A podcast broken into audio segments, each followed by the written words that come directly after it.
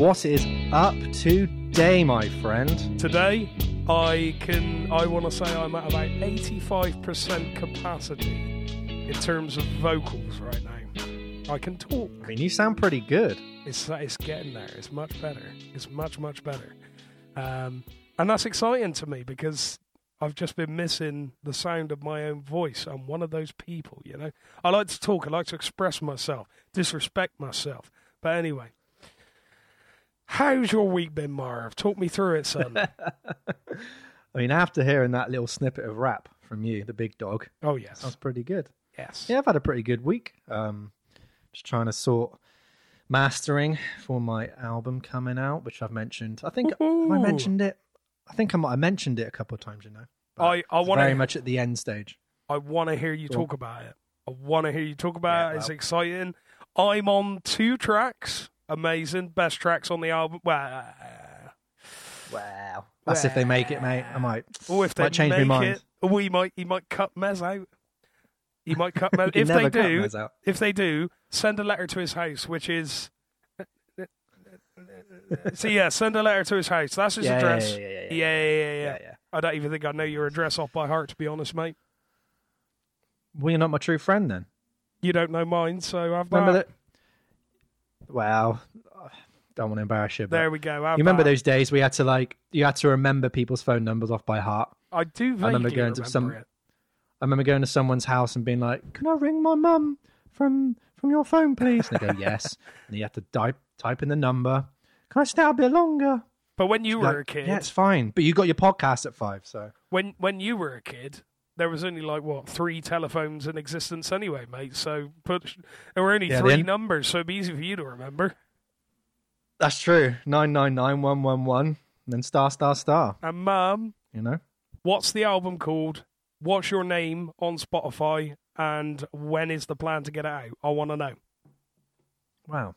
It's Afralune, A F R A L U N E, which I found out at the weekend Alexa cannot cannot do. You say Afralune, it comes up Avril Lavigne, so that's that's great then. Fair enough. Um, it'll be called it'll be called wherever you go, there you are, and I'm going to be hopefully getting it all sorted um, before the end of this week, and I submit it. So it'll probably be about a couple of weeks time, but I will announce it all on my socials which will all be the same facebook.com slash afralune instagram.com slash afralune and if not just go on our instagram go on the 50 ways podcast instagram and there's probably some stories up there or some tags or Or we'll direct know, you. I'll let. I'll let you do a I'll let you do a nice appreciation post of me saying how wonderful I am.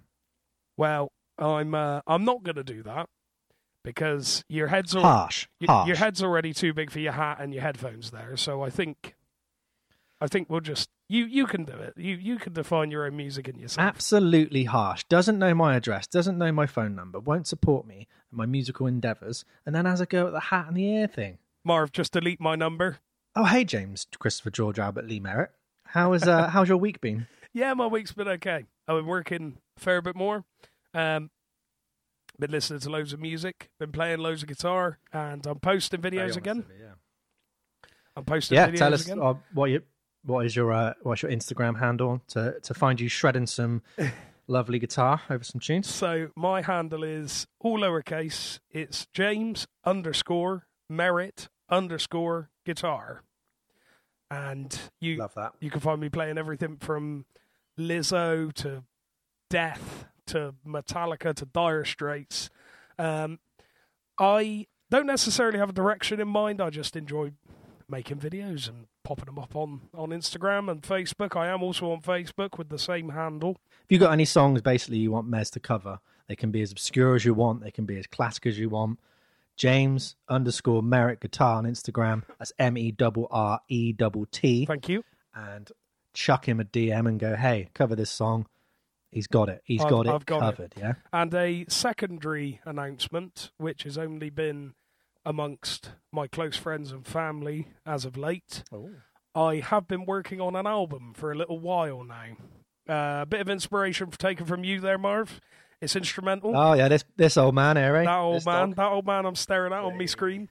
Um, yeah, so I'm going to be hopefully releasing that in the next month or so. And keep an eye on that Instagram page. It's going to be, I'm going to be promoting it so much, you're going to have enough of me. So, yes, that's my week. That's my life. And list off the patrons for me, chap. I want to thank them personally. tell me the names. Thank them personally. Tell, well, tell me the names, and I will give them a rundown. I like that. Well, we had we had four on the last podcast, did, and I did. believe that we've added an extra one. It actually came in pretty much the day after we, we stopped uh, recording. It's a good turnover, that. I'll take that. Took a little turnover. So we had Sam Hanlon, Sam, legend. Love you. Keep doing your thing. Always there for you. Give me a shout. Luke Smith, Luke Smith, legend. Keep doing your thing. Always there for you. My name's Mez, not Bez. Ooh. So keep rocking. Ollie Cant, Ollie Kant, special place in my heart. Uh, always, always. Keep rocking. You're a legend. Jack Sharp, Jack Sharp knows all he needs to. That's all I'll say on him. that's very ominous, and the new one, New one, one of my one of my best friends, and my brothers. Here we go. John Murphy. John Murphy. John Murphy. Keep rocking, kid. I hope you enjoyed the vid. I hope you all enjoyed the vids, actually. Um, We very much appreciate being pra- patronized, patronaged. We very much. I enjoy being patronised. You know, Patronised. for doing all this. I don't care about it. I don't care about it. Patronise me all you want. But again, if you want to join them, 50 Ways Podcast. That's 50 Ways Podcast on Patreon. Uh, we've only got a basic tier at the minute, £3 a month. You get the full unedited episode a day early, which is on Wednesday, because these come up on Thursday. I forgot days of the week then, Mez. Um, Got them down, Yeah. kid. and you get a shout out on this very podcast. Yes. So to all you five, we really, really appreciate you. We couldn't be more appreciative. Yes. You know what I'm saying? Absolutely. I quite agree. I quite agree. Now let's actually give them something to listen to, you know, instead of 10 minutes of us talking about ourselves and our albums, which we've both got coming out, and we're just going to bore everyone to death about it. But there you yeah, go. yeah. I mean, we're just we're just awaiting that million dollar contract. I think, to be honest with you, it's gonna it's inevitable. It's inevitable. The stuff on It my really, album, really is. stuff on my album is genius. You have never Genius. heard an album like this before. It's it's all right. Give it a listen. Let me know what you think. If you don't like it, then you're perfectly entitled to your opinion. Wow. Some people might not know that our intro music is actually a piece of music that you've written, which will be on this said album, yes? Indeed, yes. It's a uh, it's a song called Doorways. Um, it will be making an appearance on the album, um, and Marv loved it so much that it became became the intro music. It's not even the finished product yet, and you go. he's he's uh, decided to take that. So uh, I'm not going to say no. I'm going to say yes. You can have that, and you can have it for free while you're at it. You can have the nice 15, 20 seconds of it gratis. until I get kicked yes, I until I get kicked off the podcast inevitably, and then I'll start suing for rights. I like that. Yes. Yeah. I hope that I hope that day comes that we get so successful and famous that we end up hating each other. Well, I mean, I kind of already hate you. It's just a different, varying degree, isn't it? Really? Ah, okay then. Okay. Wow. We had the recap on the albums that we got. We we gave ourselves to listen to. So you gave me Out of Hell two, and you gave me Made in Heaven Yes. and Blackstar David Bowie as well. Yes. So first off, Blackstar David Bowie. Oh my god, it is fantastic. Um, it is actually. It might be one of my favorite albums. It's amazing, isn't it? Absolutely amazing. It's absolutely amazing. It's there's so much freedom on it. Like nothing is necessarily metronomic done to a click. It's all very free, and the guitar parts are amazing. All these parts that all these instruments play weave in at each other perfectly. It's so emotive. I I genuinely love that album. I think I've listened to it twice all the way through. Yeah, and yeah. I adore it. I adore it. yeah, it's fantastic. I'm glad. I'm so glad you enjoyed it. I'm so glad you oh. enjoyed it. I'm just annoyed that I I don't know. I always have this thing where I never listen to stuff straight out the gate. Sometimes I like to give it some time so Yeah. it's kind of settled in and I get that. maybe people have formed their opinions. But I don't know. Yeah, recently I've been just trying to listen to stuff straight off the bat that I don't know. But yes, very very good. I'm, if you have not listened to that album, please please go out and listen to it. It's sublime. It's amazing. Bat Out of Hell too, Merritt. Come on, give me your, give me your. Come on. So, uh, it's very 80 sounding. Yeah, I think it works well with his existing sound, yeah. which is obviously 70s rock, uh, most notably the kind of gated drum sound. But then when I realized it was released in 1993, I went, oh, that kind of dates it a little bit to that period. I mean, I know that kind of early 90s was, was starting to shy away from all that sound, obviously with grunge coming in and stuff. Um, ironically, trying to s- getting drum sounds back to the 70s sounds. But I still think it worked. I still think it worked in terms of Meat Loaf. Um, for now, I'm going to put that Meatloaf back on the shelf. You know, I'm going to wrap it up in some cling film, put it up on the shelf, and maybe wait till I'm a little bit hungry for it again. So please don't give me any more meatloaf. Is, is what I'm trying No, to say in no a nice, more, nice way. No more meatloaf. No more, no more meatloaf for me. And Made in Heaven. Oh, I really enjoyed it. I really, really enjoyed it for like an album which I, I- you know, you wanted to be really kind to it. Um, you know, you you were saying it is a it is on their weaker side of their discography. Um, but like if this is like on their weaker side, I can't even begin to fathom what their classic, amazing albums are going to sound like. It should blow my socks off, you know. Yeah, it's when I said it was on their weaker side. I think I was coming at it from a perspective of a Queen fan, but of a certain era of Queen fan. The old rose tinted glasses came on, and I'm looking at Night of the Rainbow 1974. Do you know what I mean? Very much, very much. Um, you don't fool me as a personal favorite.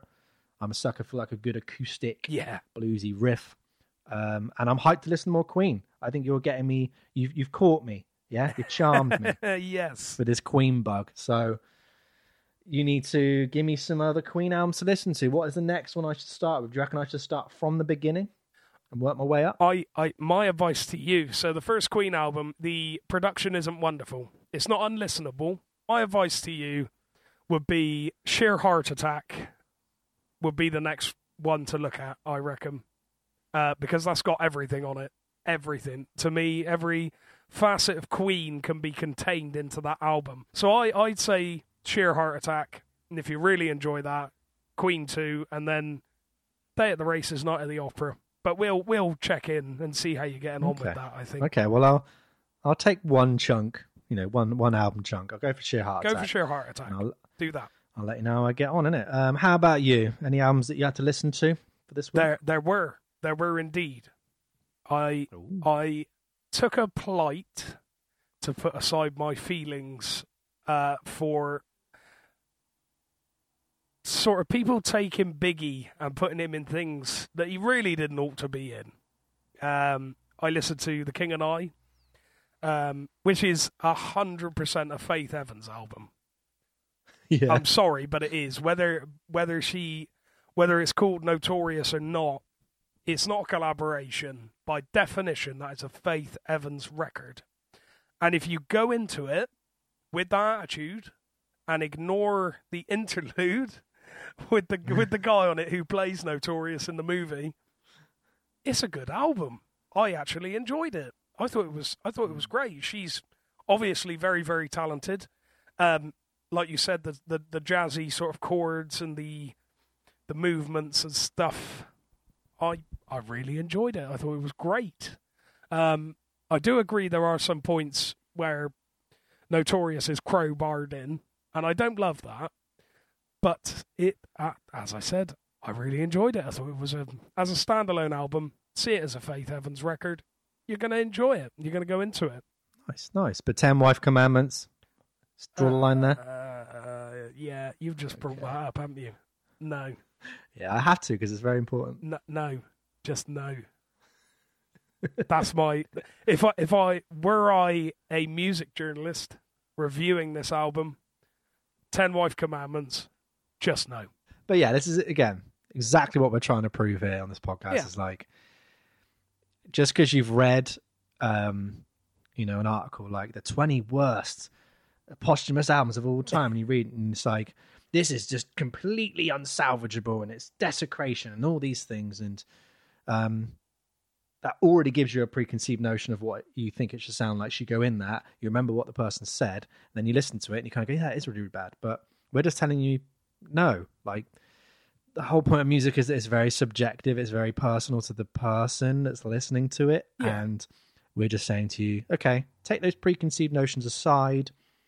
We're going to listen to it. We'll kind of say, we're agreeing that maybe this is not their best work.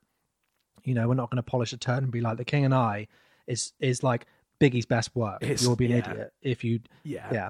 But we're just saying, you know, like I think it's a really interesting look into how a relationship worked and then broke down, and it's someone's side of it, someone who was actually there. Um, Yeah. But yeah, I think you do quite good justice, my friend. Marv, what we doing this week? We are doing the topic of live albums. Not just Now- live albums, though.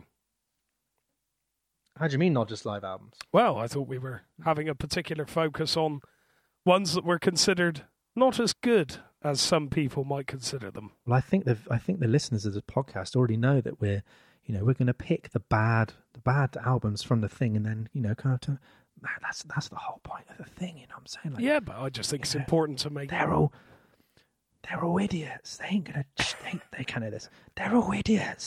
they're just lap a penny old crap we're gonna talk about. Come on. I don't think they're I just idiots. said- I think they're very intelligent, and I think they should be heard. Let's switch our microphones back Switch on. Anyway, microphone back you on. lovely, lovely listeners. Yeah, we're all back. We're all loving it. Anyways, so yes, live albums. Um, topic of that, and I don't have a lot of live albums in my collection. I haven't really been a live album collector. I much prefer studio albums. If I have anything live, it's usually a DVD because I just want to see how it's performed. Maybe I want to see how certain guitar parts are played. Um, maybe they're a certain spectacle. Do you have a lot of live albums yourself? Are you a live album collector? What's your thoughts? I don't have a lot of live albums, but I, as as we've discussed before, I tend to buy the ones that I've heard before, or I've heard were good, or etc. etc. I've got about twelve thousand Queen live. At, No, not that many. Um, Do you like Queen? ah, I, I'm, I'm starting to think that you actually like Queen a little bit. it could be it could be thought of as a, as a fan. Yeah, I you do think. consider it. We'll put a little poll out. We'll ask everybody. Do you think Merritt would like a Queen? Do you think he should get into Queen? Yeah. You know, they're a promotional tool. They're a product. Yep. You know, as sad as it is to say, even if it is music and art, when you get signed to a major label, you want to make money from it. It has to become a product, and people want it to sell. So you could view them maybe as like a good promotional tool to kind of convince fans to come out. Uh, maybe the fan was at the show and wants like kind of a souvenir, like a memento. Um, but, you know, to an artist, maybe a live album's like a good stopgap because you can kind of go, we've been hitting the road pretty hard releasing albums. I need a bit of a rest. Here's what we've kind of done. Let's just put that out there. Give me some time. You know, it fulfills record company contracts of a certain amount of albums. Um, you know, keeps the train rolling. If the It iron's does. hot, you know what I'm saying? It does. Um, but I guess I could only really find about four types of like live albums. So, first one would be the artist records on tour and then they overdub in the studio from like a few missed notes to maybe completely redoing all of the vocals. Um, which again, very, very common practice, which I can't say for sure, and maybe conjecturally can say that maybe all live albums are like this. That you know, you record, you do loads and loads of shows, you come back, you pick the best songs from the best shows, or you pick the best best performances. You go in and you go, that note sounds out of tune. Let's do this. Let's record that. That vocal's pitchy. Let's do that because you're doing a product and you want to show everyone, hey, this is us at our best. You know, we're not Yeah. lying. This is what we can sound like. Just on that particular day, we didn't really get the take. Uh, as you said, it's a promotional tool. Exactly. Second one would be the artist takes different performances of the same song and splices them together to make like a definitive performance. Um, so again, you know, you've done 30, 40 gigs and you've done 30, 40 takes of a song, you know, why can't you splice the first half of Stairway to Heaven with the second half from another gig in Copenhagen? Like, it doesn't matter. Led, I know Led Zeppelin can play.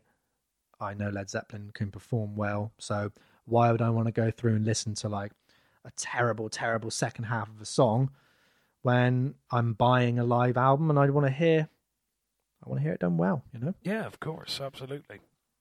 But again, all gets contested. Third one would be like the artist takes different songs from different performances to make a complete live set list. And the last one, which seems a little bit um, not as common, would be that the artist records themselves live without any overdubs um, or swapping of songs. and maybe with a little bit of post production, just kind of puts out what was on the night, exactly the exactly the same songs, um, all the same recordings and performances, and they just do a little bit of post post production tweaks, and there you go. No studio overdubbing, no nothing. Um, and then you obviously have bootlegs. So bootlegs maybe not being so common nowadays, but like especially in, like Led Zeppelin, like we said, early seventies rock bands. So the one I picked um, was a guy called George Strait, and it's from the album "The Cowboy Rides Away," live from AT and T Stadium. Now this one, this one falls under the category of the last one I mentioned, which was the artist records it live without any overdubs, swapping songs. It's just what you hear on the night, slight post production stuff. Now, I'm going to go out on a limb and say that you've never heard of this guy, George Strait. Never in my life. I have never ever heard of this guy in my life until I was reading some articles. Now, he is monstrously huge. Now, when I say monstrously huge, Merritt, he is massive. Not in terms of what he looks like. I'm saying he's a pretty well built man. I'm saying in terms of his accomplishments. Oh my lord, let me read you like Give it to some of me. his list. He's he's a country star, right? He's a country star. So Okay, yeah. the most the most country music awards and Academy of Country Music nominations and wins than any artist. Most number one hits on Billboard's Hot Country Songs, which is 44.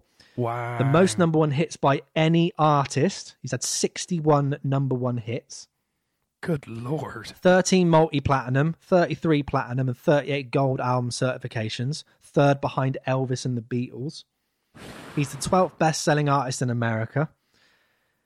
He's the only artist to ever win Artist of the Decade in three different decades, and the oldest winner, I think, at uh, Country Music Awards there.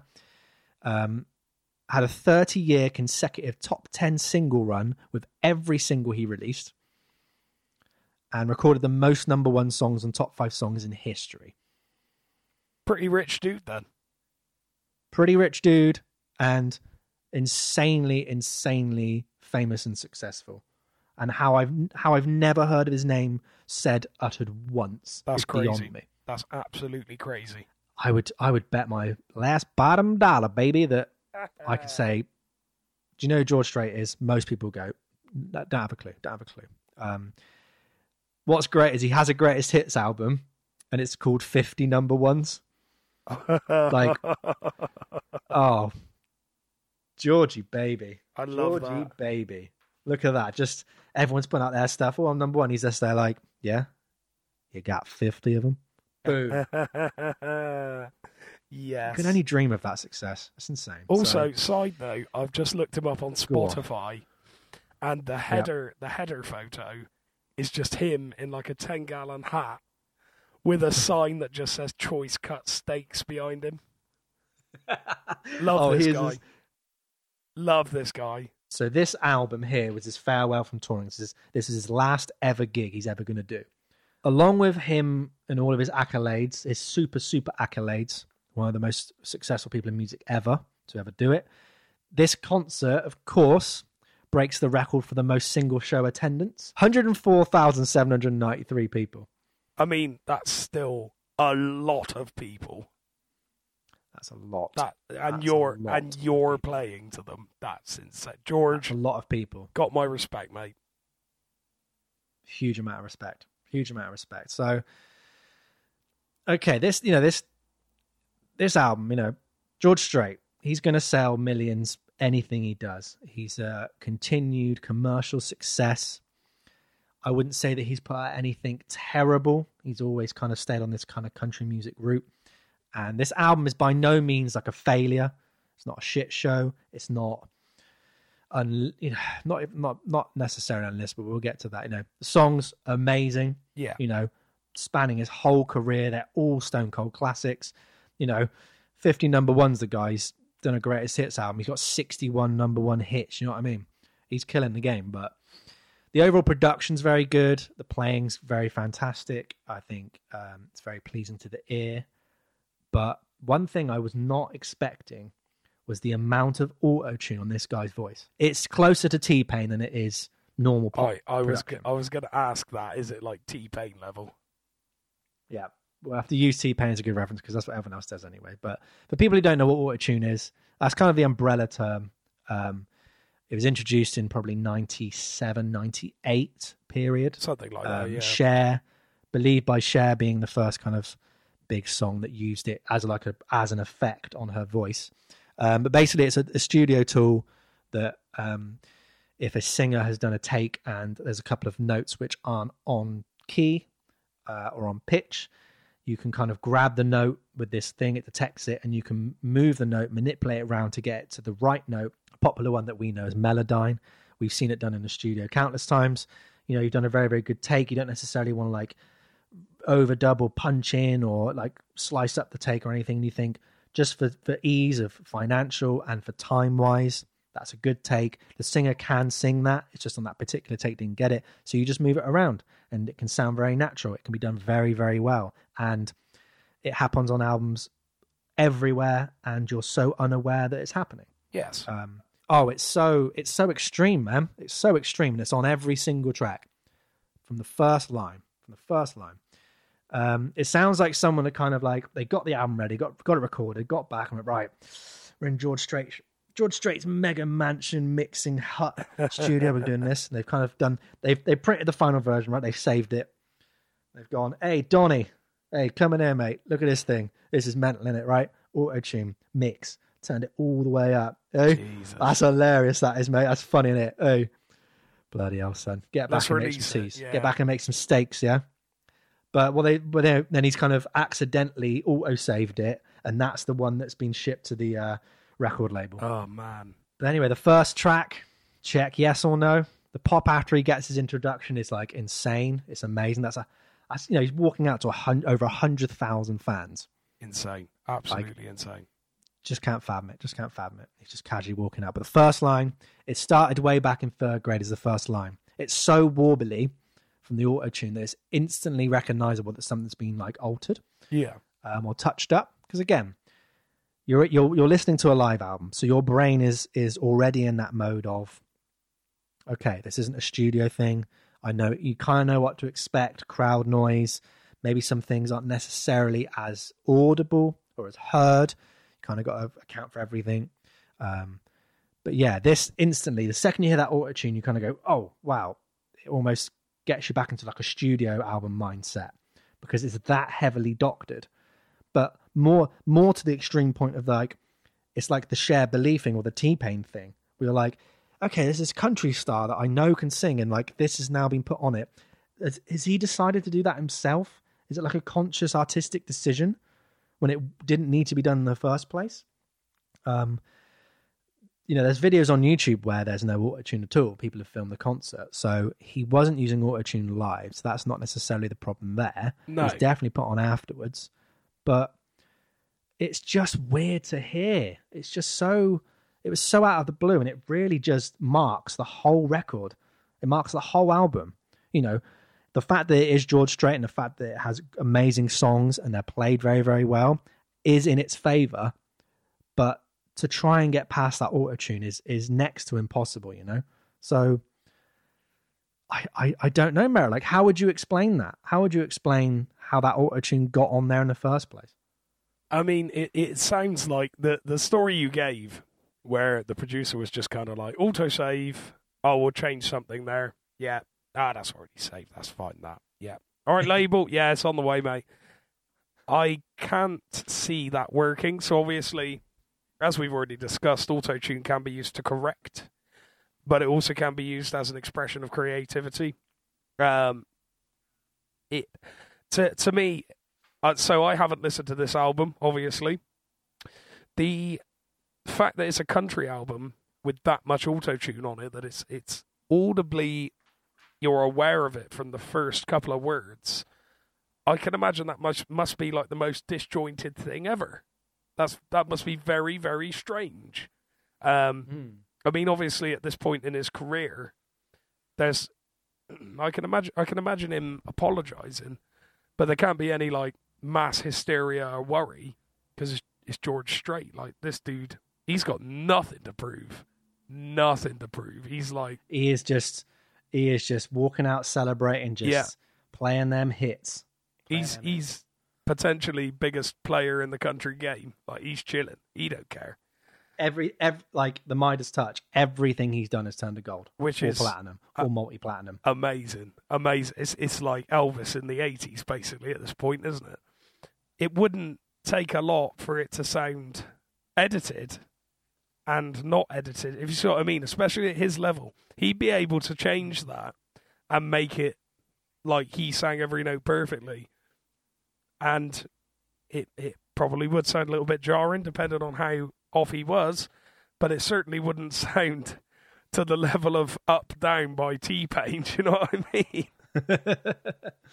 I mean, yeah, that that's where your head goes to. Yeah, is is just T Pain, that kind of big auto tune craze, using it as an effect. yeah, yeah, exactly. Um, and again, George Strait can sing. He can sing very, very well. He's proved it several, several hundreds of times. Um, it's just I may maybe there's an element of I'm George Strait. I can do what I want.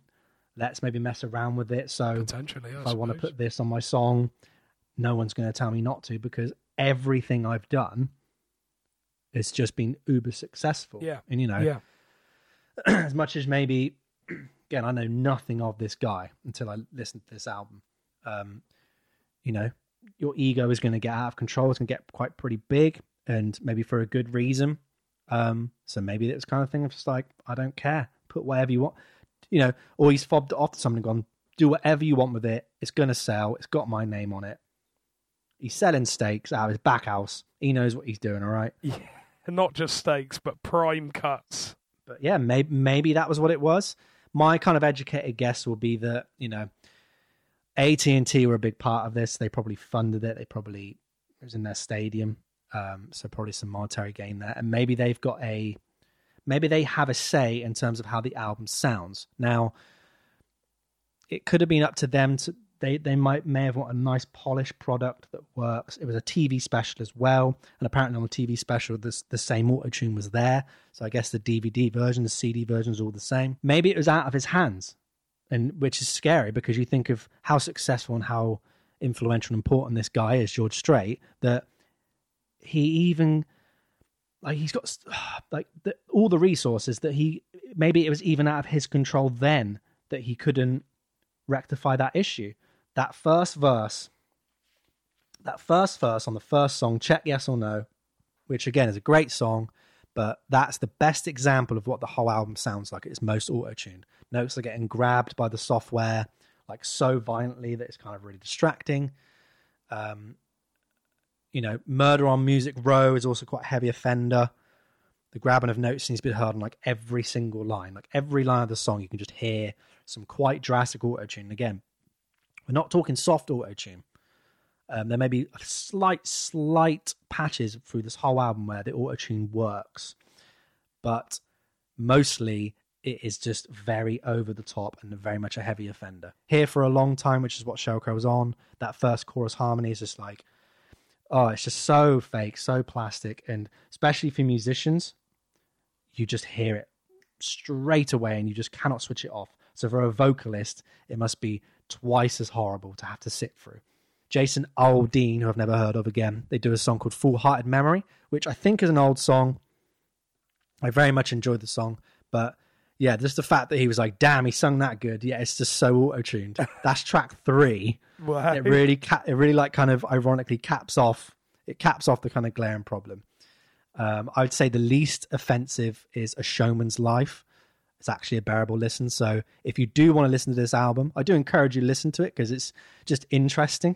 It's I, um, so interesting that it has piqued my That- interest. Yeah, something of that magnitude that has gone horribly wrong, you know, horribly over the top, has happened to someone of this caliber. Like, think of that on a Beatles record or, or Elvis record. Like, that much auto tune, like T Pain level auto tune. Like, imagine if the Beatles done like um, all of their studio out there, Sergeant Pepper's remastered for the 78th anniversary, and all the lines are auto tuned to oblivion. You'd be like, this is sorry, no, it'd be discarded. It would be it'd be generally hated across the board. yeah, it would Like- absolutely. Yeah, I just really think it would. Who who signed off on it? to me, it would be AT and T. It'd be someone higher up there that's just gone. This is a product. It's definitely going to sell. They have no worries about how it will do performance wise. Again, I think it hit top ten, top five, so guaranteed money all round. And people love George Strait. Um, what do you think your kind of guess would be on something like that? I, I think it's up for discussion. I mean, obviously it's up for discussion, but it it could well have been that sort of attitude either way from him, from the label, whatever. I mean, we've had this discussion before with certain songs where it's like you you must have had about three engineers, a, at least one producer, a band. People have played on this, and then you've got the engineer, the sound engineer, who's going to be mixing it. Then, if it's big enough, it's going to be taken to another location to master it. Then the label's going to hear it, and then they're going to promote it and put it out, mass produce it, put it out. A lot of people, in especially in today's music, in fact, pretty much in every every time in the music industry, a lot of people are going to hear this song before your ears ever touch it. Given given the amount of people who would have listened to this, and obviously given that music is an incredibly personal thing, it's an incredibly sentimental thing. You can't tell me that the amount, especially with a guy like George Strait, the level that he's at, pretty much as high as you can get. Um, mm. you can't tell me that every single one of them listened to it and went, "Yeah, sounds good." Like even even from a critical standpoint, not a money making standpoint, but a critiquing standpoint. You can't tell me they all listened to it and went, I'm going to take that home and I'm going to put that on. Like, surely not. Biggest country artist in the world, third in sales after the Beatles and Elvis. Are are you, are you not gonna? You know what I mean? You're not gonna be like, hey, he- hello, George's representative. How you doing? Have you heard this? Yeah, I have, kid. Or, or I think was, it sounds that was, great, great, darn good. That was going to be my next point. Maybe they had, and they went, "Yeah, I've heard this." Hmm. Okay. Uh, any thoughts? Yeah, yeah. Some questions. yeah, um, sounds good, mate. Ah, okay. And obviously, with how interchangeable a lot of people are within the music industry, especially at that level, oh, if you don't want to do it, it's about 100 other people outside waiting for the job. Maybe it was just a case of just do as you're told, all right? Maybe George Strait just really liked T Pain and was like, I'm going to do that, boy. I've, I've got Maybe to just really loved it. Um, I've got to do that now. Exactly. He'd actually been using autotune in his record since about 2000, so when autotune came out. Now, personally, I don't think that he needs to use it. I think he's a brilliant singer as it is. But even then in 2000, like it's slightly noticeable you can really hear there's you know it's not as smooth as it should be to a professional level. There are slight little uh, slight little things there. Okay. So it's on his 2001 album, The Road Less Traveled. Um, it's called Stars on the Water. Now, it's very much in the vein of this live album. And that's on a studio record. When you get to the chorus, it's very like it's taking the notes, it's grabbing it and manipulating it straight down, and it has that T Painy kind of effect. But it's pre T Pain, so really T Pain rips off George Strait. That's how influential George Strait is, my friend. Um, but but it's prevalent. Basically, it's prevalent in his work from 2000 onwards. So for 13 years, you could say that maybe why a lot of people disregard it and don't worry about it is either that because they've heard that in his music for a good 13 years, they're used to it. It's a part of his sound almost, and that they don't worry about it. They kind of just go, "It's George Strait." They they don't work. They they get rid of that oversight in their head because the songs are that good. The performances are that good. He's that historic. He's that much of a legend kind of status. Um, again, maybe my like more educated guess might be that they all mixed it and they went, "This sounds good. This is without the auto tune." They've done a very very good mix. Maybe they've done slight Melodyne auto tune adjustments that sound natural. And then when they send that off to AT and T because there might be a different contract in terms of like performances and who owns the rights to to the performance itself or the audio and the video. AT and T then might have got their own mixers to then add all this stuff on. that might be a good log- logical guess. But then that kind of then doesn't follow the narrative that his his studio works post 2000, especially that Stars on the Water song has very very violent auto tune on it. It's very baffling to me because it's such a massive part of this record that you cannot you can't switch your brain off from it. It is there. It's the vocals. The vocals are the songs, and it's just glaring you in the face. And you know, we're all self conscious of our playing from time to time and our playing abilities and stuff. And you know, I'm not. it comes with becoming a fully rounded kind of player. No, you're not. You're just great. I'm just fantastic at everything, to be honest. You're just bloody fantastic. I mean, you're pretty good. To be You know, rock, um, metal, you know, you metal, rock, classic rock, some more, heavy rock, pop eight- rock, 80s rock, heavy rock. new wave of British heavy rock, Yeah. American rock, more? modern rock, country James rock. underscore Merritt Guitar for all of your. Oh, he's added and he's added country rock. He's going to do George Strait. I'm gonna start- You should do a George Strait yeah, video. I should know, shouldn't I? Really? yeah, I think like it's just a it's just a weird one. I think that with auto tune, especially, it I think it com- implies to maybe just general public that you can't sing. People use auto tune like that because they can't sing. They're not a real singer. The authenticity's not there, um, and that's what it kind of gives off. So it does make me it does boggle my mind that um, why it was there in the first place. Now, I think the songs redeem it. I think the artist redeems it.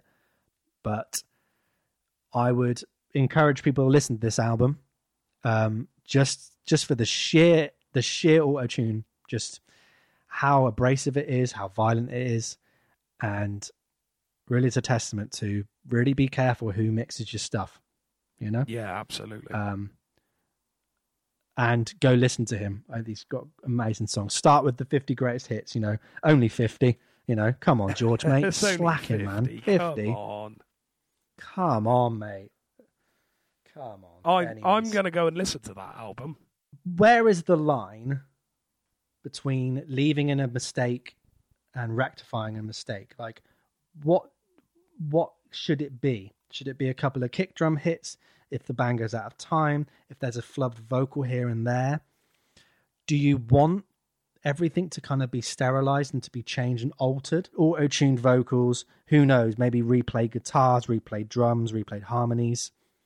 Where do you think the line is drawn, Merritt? Do you think that, you know, do you want to hear Freddie Mercury go out of tune and, you know, maybe badly so, and maybe Brian May's guitar goes out of tune? Like, do you want to hear that for the authenticity kind of angle? Or are you happy that as long as it's done tastefully, as long as the certain things have been touched right and and can almost be like undetected, you know, because you're not going to know if something's been auto tuned very, very well. We're never going to know. But do you think that's acceptable? Where do you kind of draw the line yourself? It's hard to say. It's really difficult to say. Uh, I think, as I said last time, I think the buck kind of stops with the family, with the friends, with the people who have worked with them. I don't know. See, because Freddie Mercury, for example, he was very critical about his piano playing. He didn't think he was a good pianist at all. Um, when in reality, some of the lines you hear are ridiculous. Very, very I mean, don't don't don't stop me now is like I would say quite hard, quite a challenging piece to play live. perfectly. Yeah, you know, absolutely. especially trying to do the harmonies as well for me. Like, I like the raw experience. If he goes out of tune, he goes out of tune. He's a human being, you know? He's a human being, and it's important to remember that. And it's something that a lot of us don't think about when we take our favourite bands into account. We don't want to see them mess up, but they are human beings. They're not superhuman, they're not computers. But I feel like we accept that and we reciprocate that simply because we enjoy the content they produce as much as we do. If you see, do you see where I'm coming from there? I I get exactly what you mean. I think again that human element is very important. I think it's funny to watch bands nearly shit the bed and go out of time a little bit, or a solo be flubbed or something like that. I think it I think it adds into when you're actually watching somebody. I think that adds a lot. Maybe when I'm sat at home and I've spent ten pound, fifteen pound, twenty pound, some form of metric of money on a live performance, and most of it is them on their off day. I think I'd be like, this is false advertising. This is not very good. You want people to like that. You want people to go to these live albums and CDs and DVDs to repeatedly watch them because they're of good quality. You don't want to just put off, put on all your flaws. And again, you could have performed 50, 60 gigs that year on that tour, touring cycle, 100 gigs, recorded them all. You know, you've got to listen for and pick them. So, you know, you might do a very good uh, let's just pick Metallica. You might, you know, Enter Sandman might have been very, very good this one night in Ireland, but the solo has flubbed a little bit. But then you go to Copenhagen, the solo is perfect. So, to me, I don't think there's no problem with getting Kirk's lead guitar track, pulling it over. Hey, it fits pretty well. Maybe time stretch little here and there, but it comes out as a good product. That to me is good. I don't want to be there like, oh, that's the one with the Kirk messing up solo. Because you think, well, no, like I know that he's capable of doing it. I'm expecting that. I don't want to see that. If I want to see that, I'd go live. You know what I'm saying? Uh, or like a YouTube clip of someone watching it live. I quite agree with you. I think it's it's human to make mistakes. I think it's acceptable to make mistakes because we all do. But just be aware that you know not everyone's going to enjoy that, and that is exactly. that's the burden of opinion that is the burden of opinion and what we're up to as well as, as well you know. I i've got so many notes on like my thoughts about what live is and all these things but i want to hear your album pick to be honest with you. So merritt you go ahead. I'm going to take a back seat. I'm going to take a little swig of my squash. You tell me what album you listen to please. So i focused on two uh, albums during the course of this week to bring to the table. The first album is called Having Fun with Elvis on Stage. Now, this is an Elvis Presley album. It was released in 1974, and by most people's own definition, it is a spoken word concert. There's a simple reason for that. I have I have lined it up. It is 37 minutes of Elvis Presley cracking jokes on stage. That's it's it. banter with little to no musical content. That should be your um, memoir title. yes. I listened to this, and there was a there was a, a an article on a blog, so it's opinion.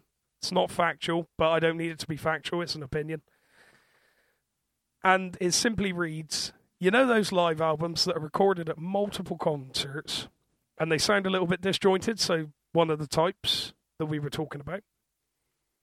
We'll take that album and then take away all of the music and just leave the stage banter. Now, I'm not joking. That is what this album is. When I said little to no, I'm talking about, you know, in between sets, Marv, where a band, we've done it ourselves. You'll kind of play the root chord, or you'll do like a, a couple of strikes on something, I don't know why we do it. I think it's I think it's that I think it's a compromise to noodling. Yeah, it's like a, like a weird nervousness of like I'm just I'm just gonna check make sure it's working. I know what this chord is. I'm just gonna yeah I'm just yeah. gonna prep everyone that like this is gonna come up. Absolutely. Yeah. Um, now, despite the intro I've given it, I see it as a relatively nice and sincere look into what Elvis was like without the music. Um, I don't know how much you know about Elvis personality wise. He was quite an interesting human being, but when you become that famous and have that much money, you you do become interesting at that point. When you when you're bigger than George Strait, yeah, which must be absolutely phenomenal. Insane. That man was too famous. I do know a story, however, about when he was on the freeway and someone had broken down on the side of the road and they were trying to get AAA or whatever to come out and no one was answering. So he just sent back a brand new Cadillac. Legend. That's that's what he did. He sent back a brand new Cadillac and he went, You you have that. Oh thank you very much. Eddie Cochran, nineteen fifties. Our first Elvis impersonation on the podcast. Episode four it only took four episodes.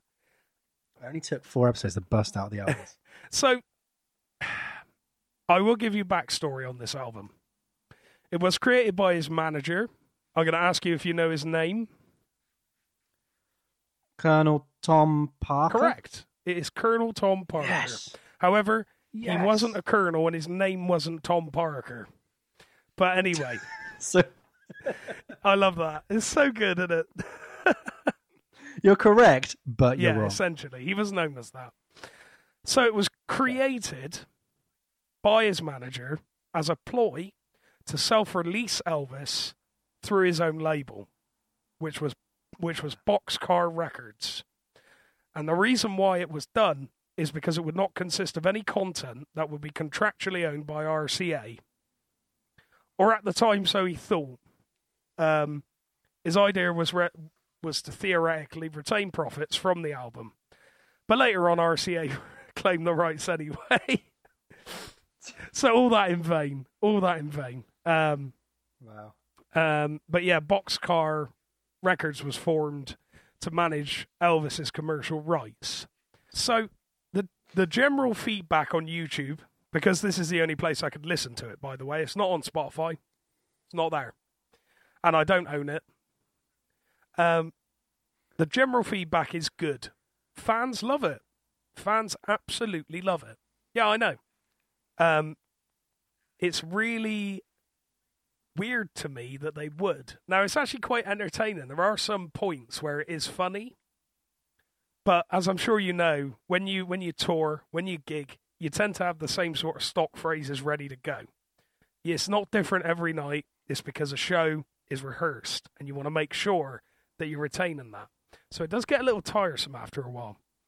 But yeah, the general fan response on YouTube is positive. However, it does have, of course, the odd comment ripping it to shreds. The old negative trolls love it, love it.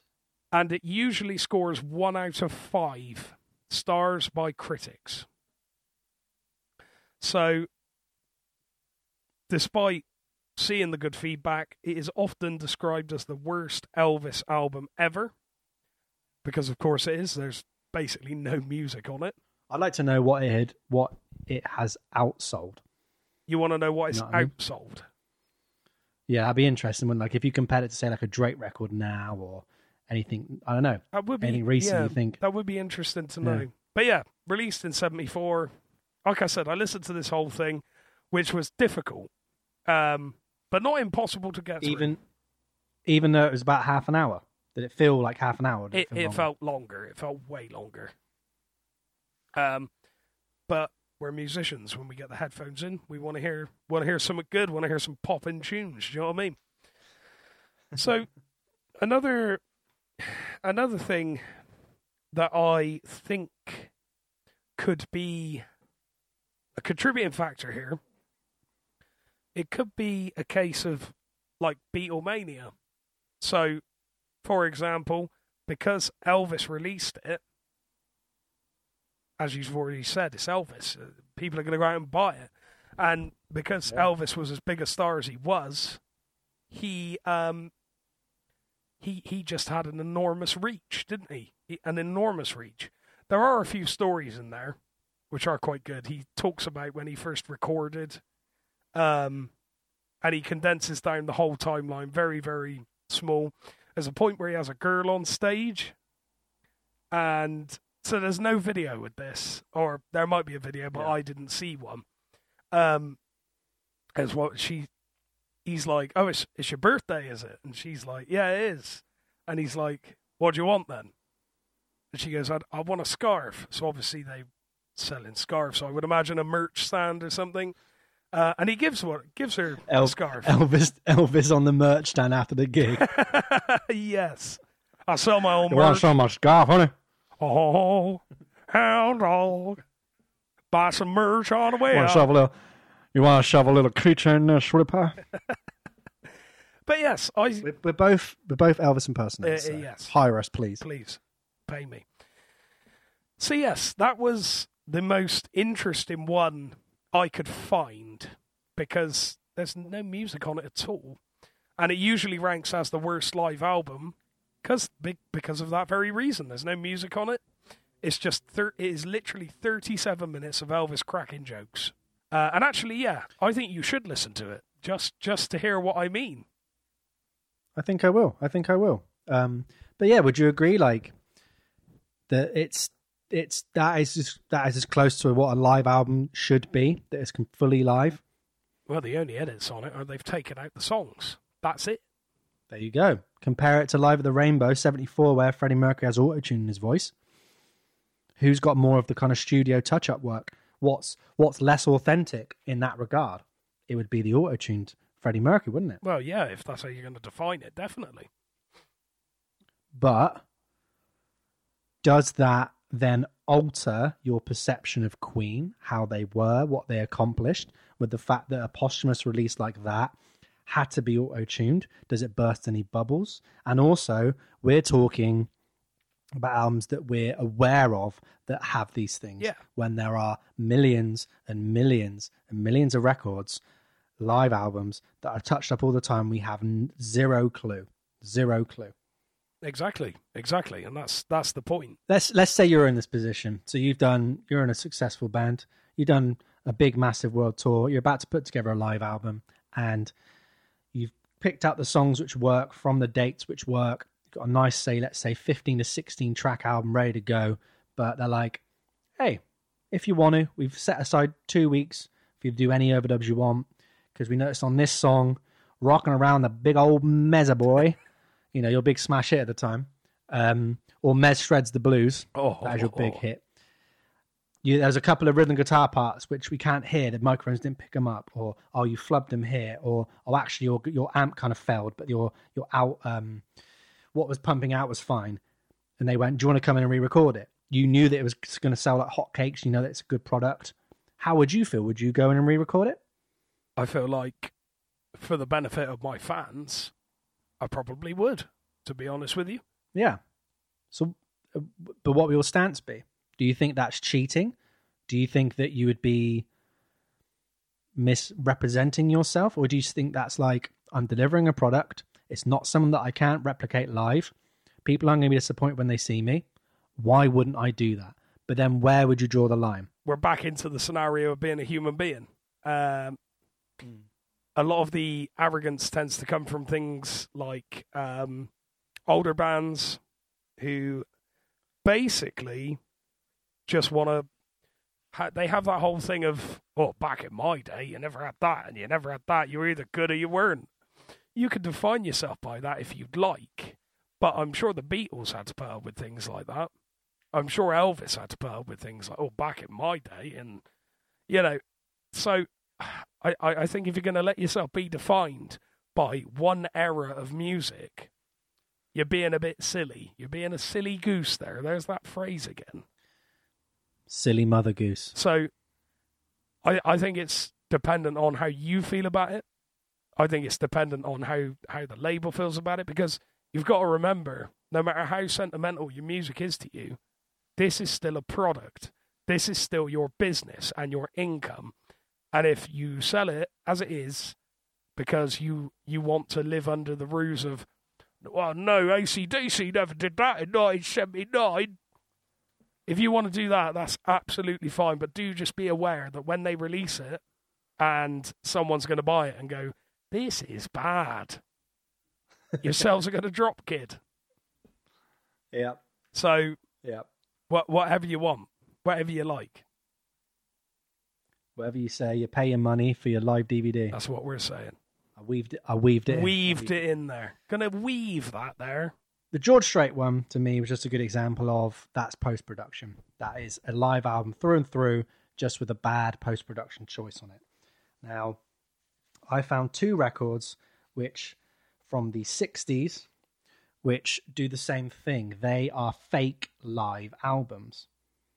They both are basically studio recordings, and that they've overdubbed audience uh, loops onto it and made you think that these are live recordings.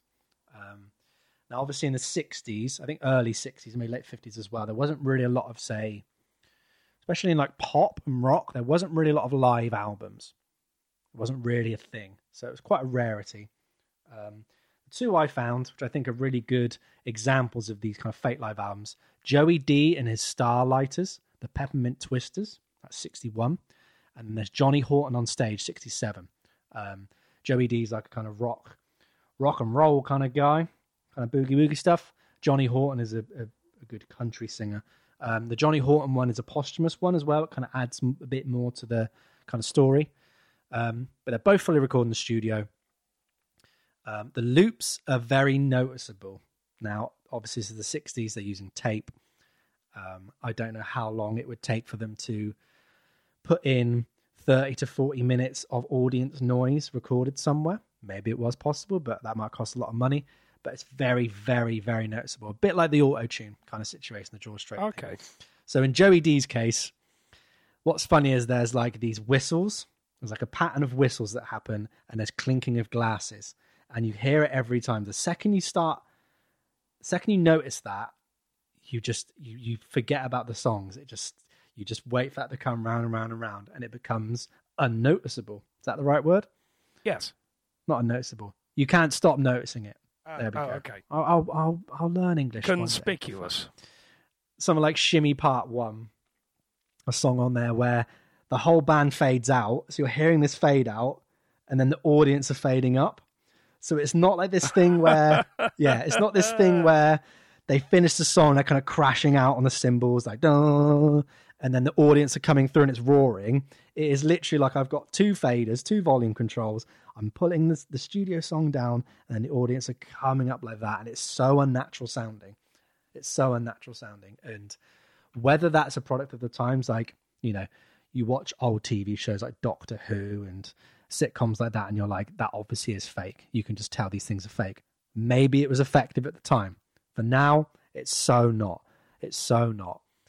Um, you know, it's probably a cash grab. This Joey Dee one, I think he was like a one hit wonder kind of guy. Um, and they just wanted to go right. Let's just milk the cow for as long as we can. Record company went, let's just make a live album, do whatever. And he'd done live albums after this as well, like actual genuine live albums. But yeah, to have this one was just very strange. There's a, I think the worst offender really to me is like, he's got Shimmy Baby Part One and Shimmy Baby Part Two.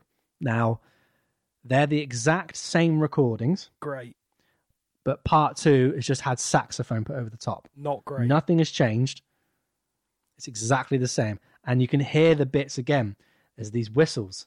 You can hear these whistles and certain bits on the vocals where you're like, that's exactly the same. Um, it's, oh, it's just, again, it's funny now. To me, it's just funny. I don't find that offensive. I think that's just a marketing. That's how, that's how maybe it was back in them days, you know, not to echo your kind of thing of like, that's what they did in the 40s. That's what they did in these things. It was a very rare thing.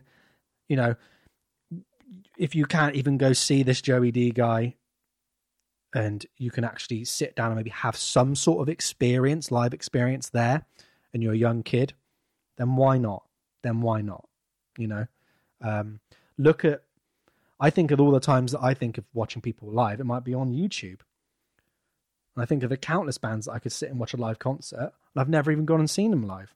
But I'm like a devoted fan of theirs. But I would happily talk in conversation like now and other times I'm like, yeah, that gig they did in, in 2008 was really good because this is this. And I'm like, I ain't even been there. I ain't even been there. So, in a sense, what's the difference? They kind of serve the same purpose, you know. Um, but yeah, I mean, what's your what's your take so far on that? The kind of like the purposely making a fake live album. Do you think that's authentic as opposed to someone like Kiss doing Alive Two, where there's varying degrees of like it's literally just Peter Criss on the drums is the only live thing and that's it, or apparently they were recording songs at sound check to about 100 people, then adding audience later. You know, what are your thoughts there? I think I think that's bad. I don't I I am not here for that. That to me is a very lazy way of gaining fast buck. Um it's it's crass. I think it insults the intelligence and the devotion of the fans. There's no real empathy for fans in that sort of in that arena to me. I mean, the fans may have loved it. I could be completely wrong. But for them to be doing things like that, where it's literally a case of the bands being turned down and the roar of the crowds being turned up, the same four or five stock sounds in terms of plates clinking, people talking, cheering, whatever, that's bad. That's poor. And if I bought that, mm. I would be writing a very strongly worded letter to somebody. Uh, because that's imagine that's your favorite band, imagine that's your favorite song. And they've done that. To me that's just that's it's just pissing all over you, to be honest with to be honest with you. Like the Johnny Horton one, right? So it's a posthumous album anyway. It's a few paragraphs by his wife on the back, kind of thanking everyone for their hours of you know going through the hours of tape. I think even Johnny Cash kind of helped out, but I'm pretty convinced that studio recordings overdubbed with stage talking. So like there's separate bits of stage talking before the actual song kicks in. It's very noticeable because it's two different bits of quality.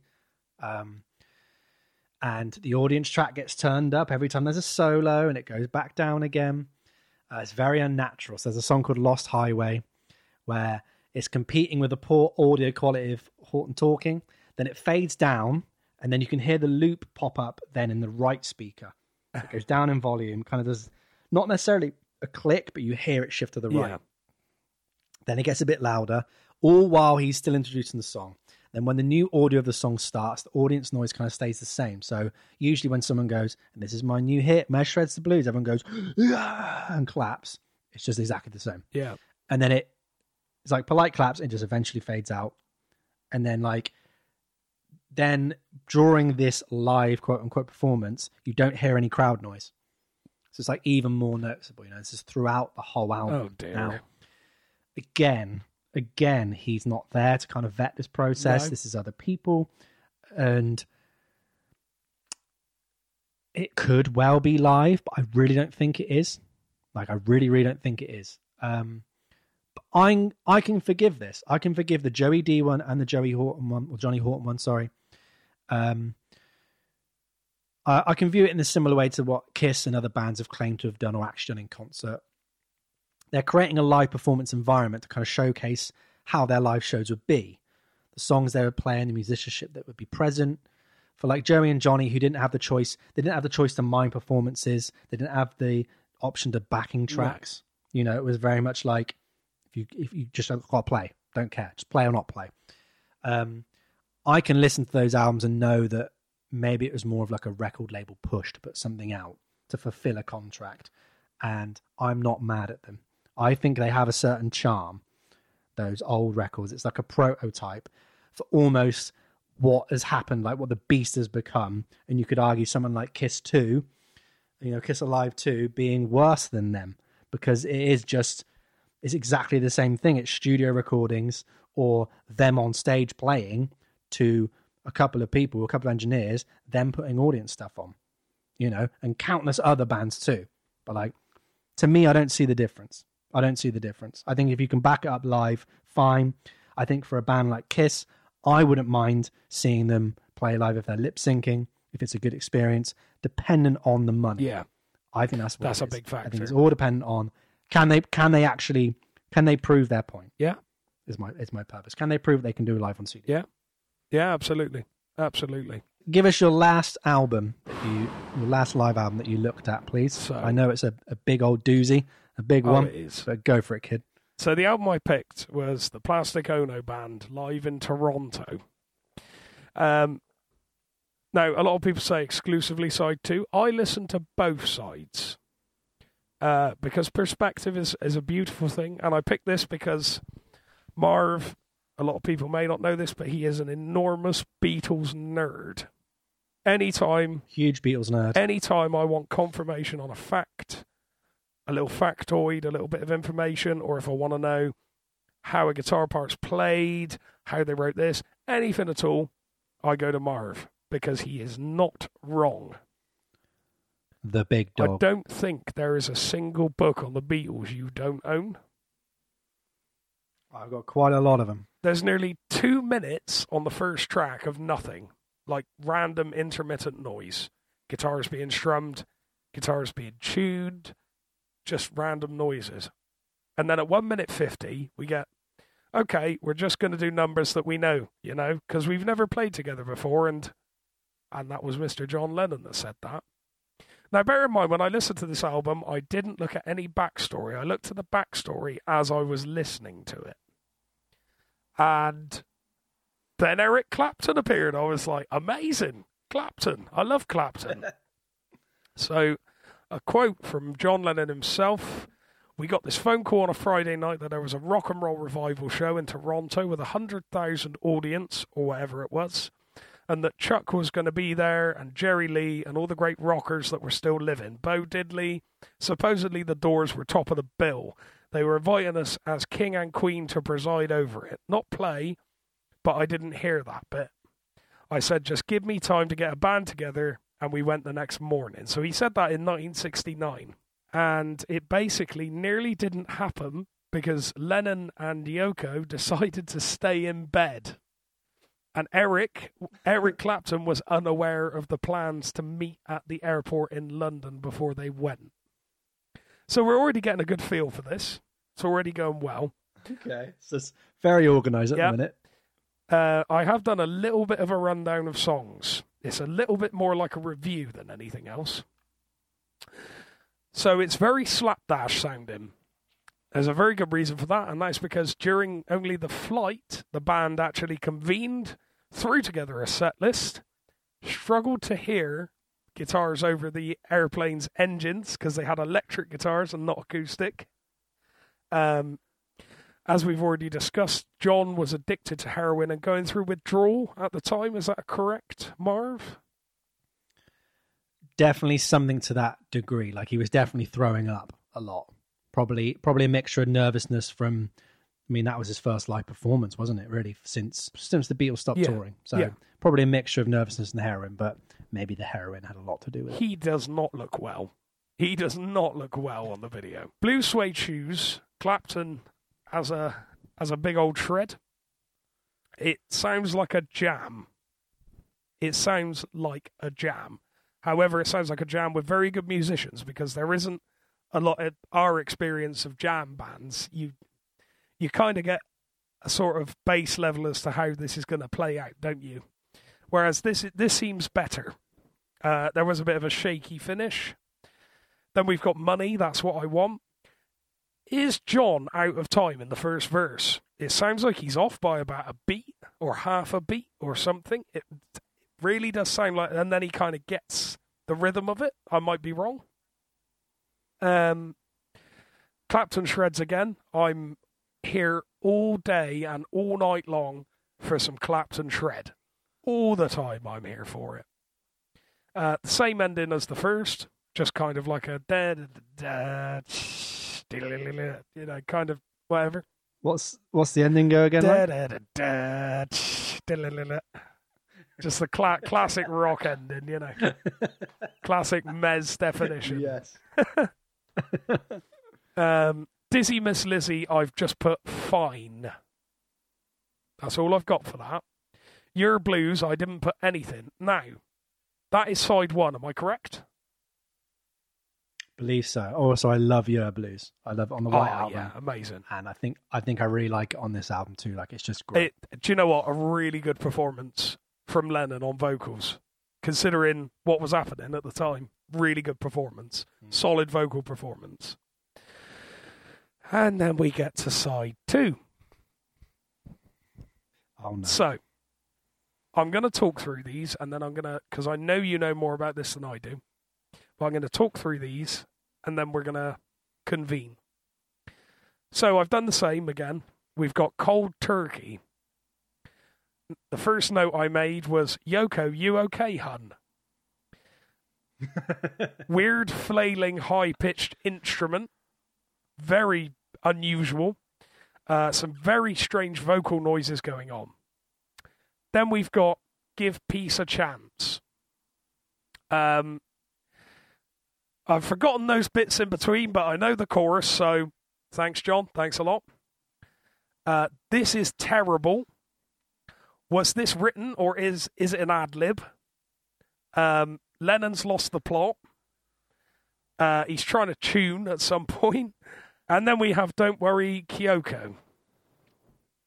Now, this is where the downhill stroll becomes an unstoppable train with no brakes and a lot of things in your path. This is where I have made most of my notes. so, the first point, and now Yoko's going to do her thing all over you. I don't think there was any way to prepare for what was about to happen to my ears, but um, that was one way. that was one way of uh, signaling what was about to come. At least, at least he warned He, you. he, he had, he did warn you. So, this is as I've written it. By my own definition, a blues jam with Yoko helplessly trying to express herself using any random note that she can lay her chords on with more vibrato than anyone ever needed, intertwined with the most hanging wails I've ever heard. It's like she's on a boring roller coaster and trying to overplay it. Hanging Wales.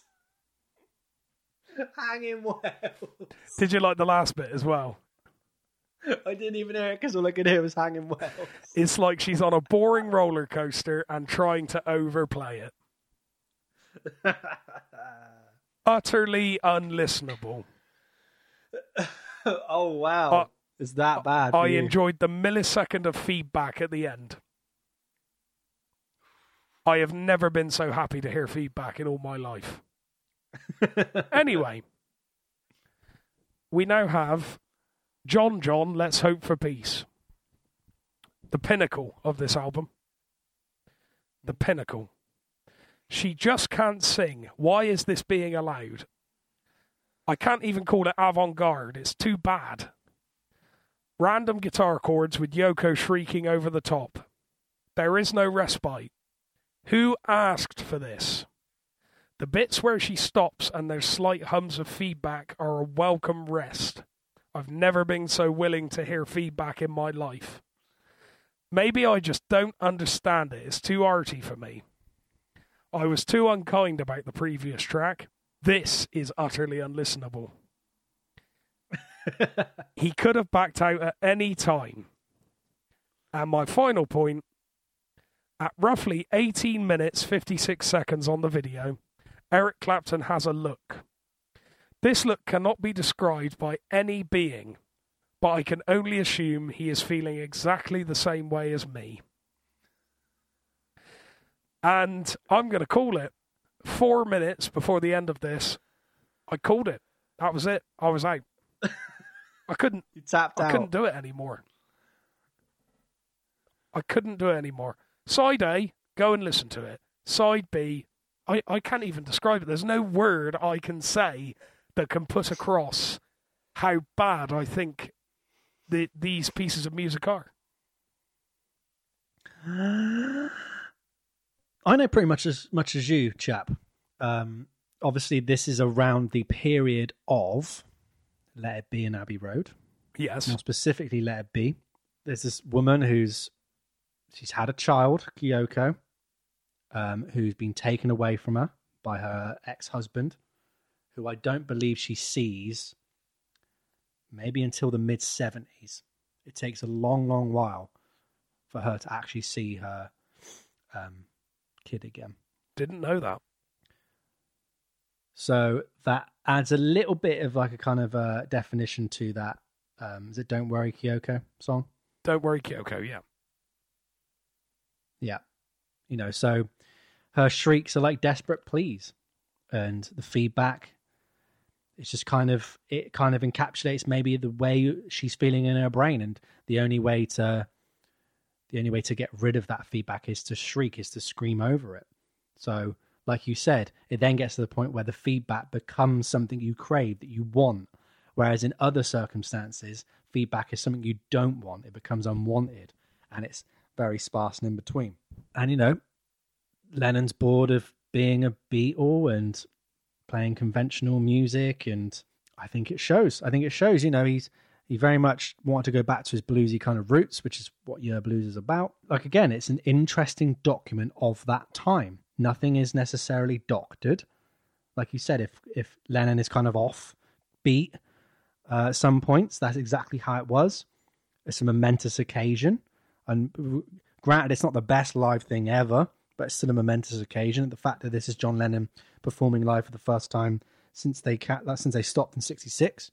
Yeah, I mean the Yoko Ono stuff. Yeah, it's not amazing. It's not for me. I can't exactly listen to all of it all the time. I'm not like invested in um, those kind of freak out compilations and stuff. But like, I think it serves a good purpose. And again, as a live album, it's as true and as raw as you can get. It's more true and raw than the majority of, you know, all these other live albums that we talked about and ones we hear they've been doctored and heavily edited. Maybe he shouldn't have not done it and gone, give us a couple of weeks, we'll rehearse up and, and do all that. But then what would you then be left with? You'd be left with pretty perfunctionary, good run throughs of blues songs. You probably still would have had the Yoko Ono stuff. So I don't think it makes any difference. I think it would have been almost a bit more like a throwaway album than if it was kind of like a good quality live thing. It's interesting to know, like you said, they couldn't even hear themselves rehearsing on the plane. They've just decided the set list. A few of them, you know, John Lennon, Yoko Ono, Eric Clapton. Eric Clapton weren't even aware about doing the gig. They just turn up and play. Isn't that interesting to see, like the rawest form of these big artists? And that's where my head is at for that. I like that. I like that. And do you know what? You've you've swayed me because now it's not just it's the classic, isn't it? Oh bloody Yoko, she's off again. I don't think I'm ever going to listen to "Don't Worry Kyoko" or "John John, Let's Hope for Peace" again. I don't think I will. Um, it was an experience. Um, I'm glad I've heard it. I'm glad I've heard it because it's you as a musician. You should listen to everything. You should listen to anything that could give you potential inspiration. You should get it from everywhere. Um, but um, like I said, obviously, I was viewing it from the unkind eyes of the fickle consumer. Yep. You know why? Where she loves you, play one we know. Come on. Um, so no, and like I said, side side A, I'm absolutely fine with. I actually enjoyed it. It was nice to hear and you're you're right. The rawness of Clapton alone, just doing his thing. How grand is that?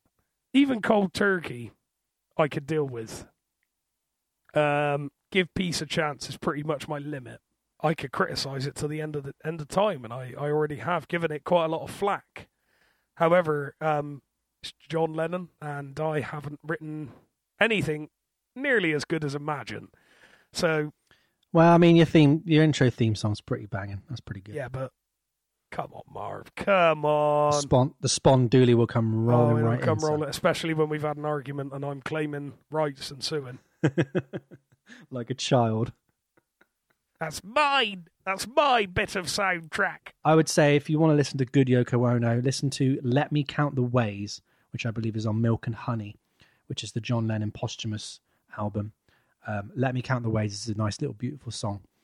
Um, I think it shows a like fun side to Yoko Ono. It shows a side that you wouldn't like. You'd be surprised that is Yoko Ono as much as you're surprised that she does 20 minutes of shrieking.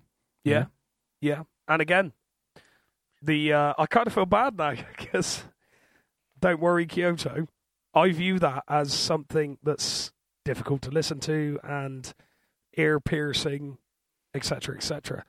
Um, so it's nice to have that come from a different perspective. I would encourage people to give that a, les- a lesson. The lesson is have a listen to all of these albums. So the George Strait one is the Cowboy Rides Away Live from AT&T Stadium. Really give that a listen and see if you can kind of handle the amount of auto tune that gets put across of it.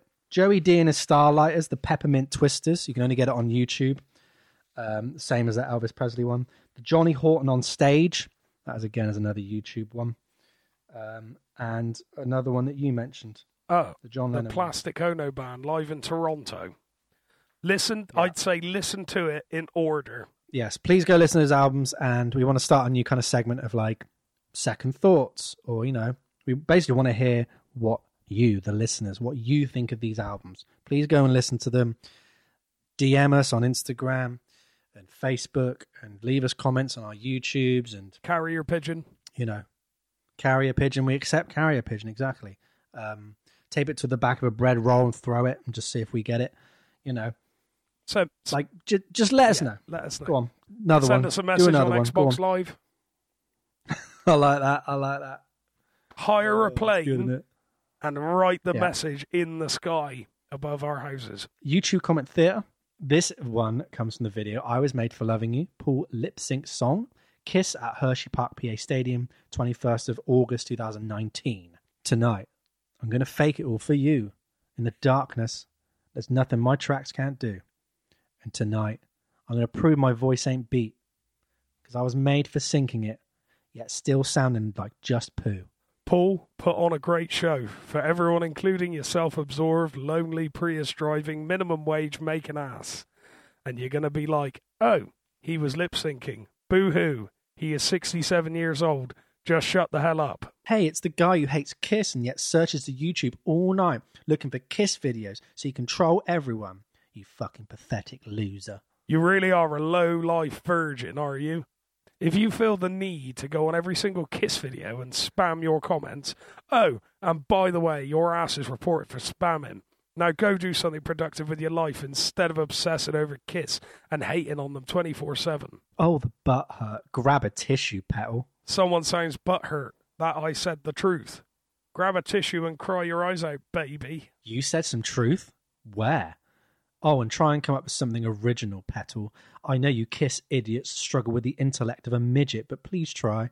Oh my god, we understand you don't like Kiss, so stop bitching and moaning about them. Let's put your grandpa up on stage in eight inch heel shoes and a costume and tell him to sing and play guitar for two hours. I want to see that. I want to see my poor old granddad Davy get up on stage, all the swag, and go for it. He'd probably do a better that. job, to be honest. But there you go. That is the uh, podcast. Yes, for this it week. is.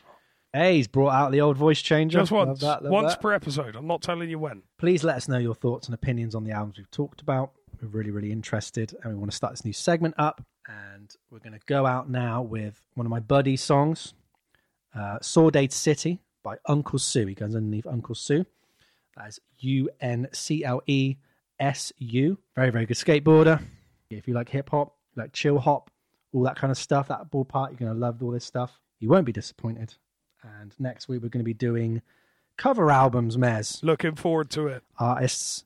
What happens when artists start singing other people's songs? Does it go right? Does it go wrong? We're going to talk about the wrong ones, defend them, see what happens is going on, and that's all I got, buddy. So Rock uh, and roll, kid. see you all later. See you later, kids. Keep on rocking, eat your greens, brush your teeth, and learn maths.